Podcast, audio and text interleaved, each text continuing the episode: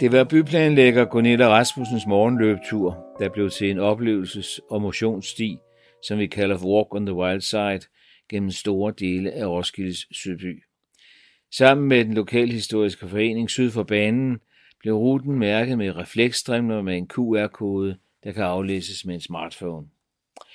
Ruten tager dig igennem omkring 150 års bebyggelseshistorie og byudvikling i et område, der er langt mere dynamisk i den øvrige del af Roskilde. Man kan begynde hvor som helst på ruten, tage den i etaper, den ene vej eller den anden, den ene årstid eller den anden. Der er altid nye oplevelser. Jamen, så siger vi rigtig god fornøjelse med din tur.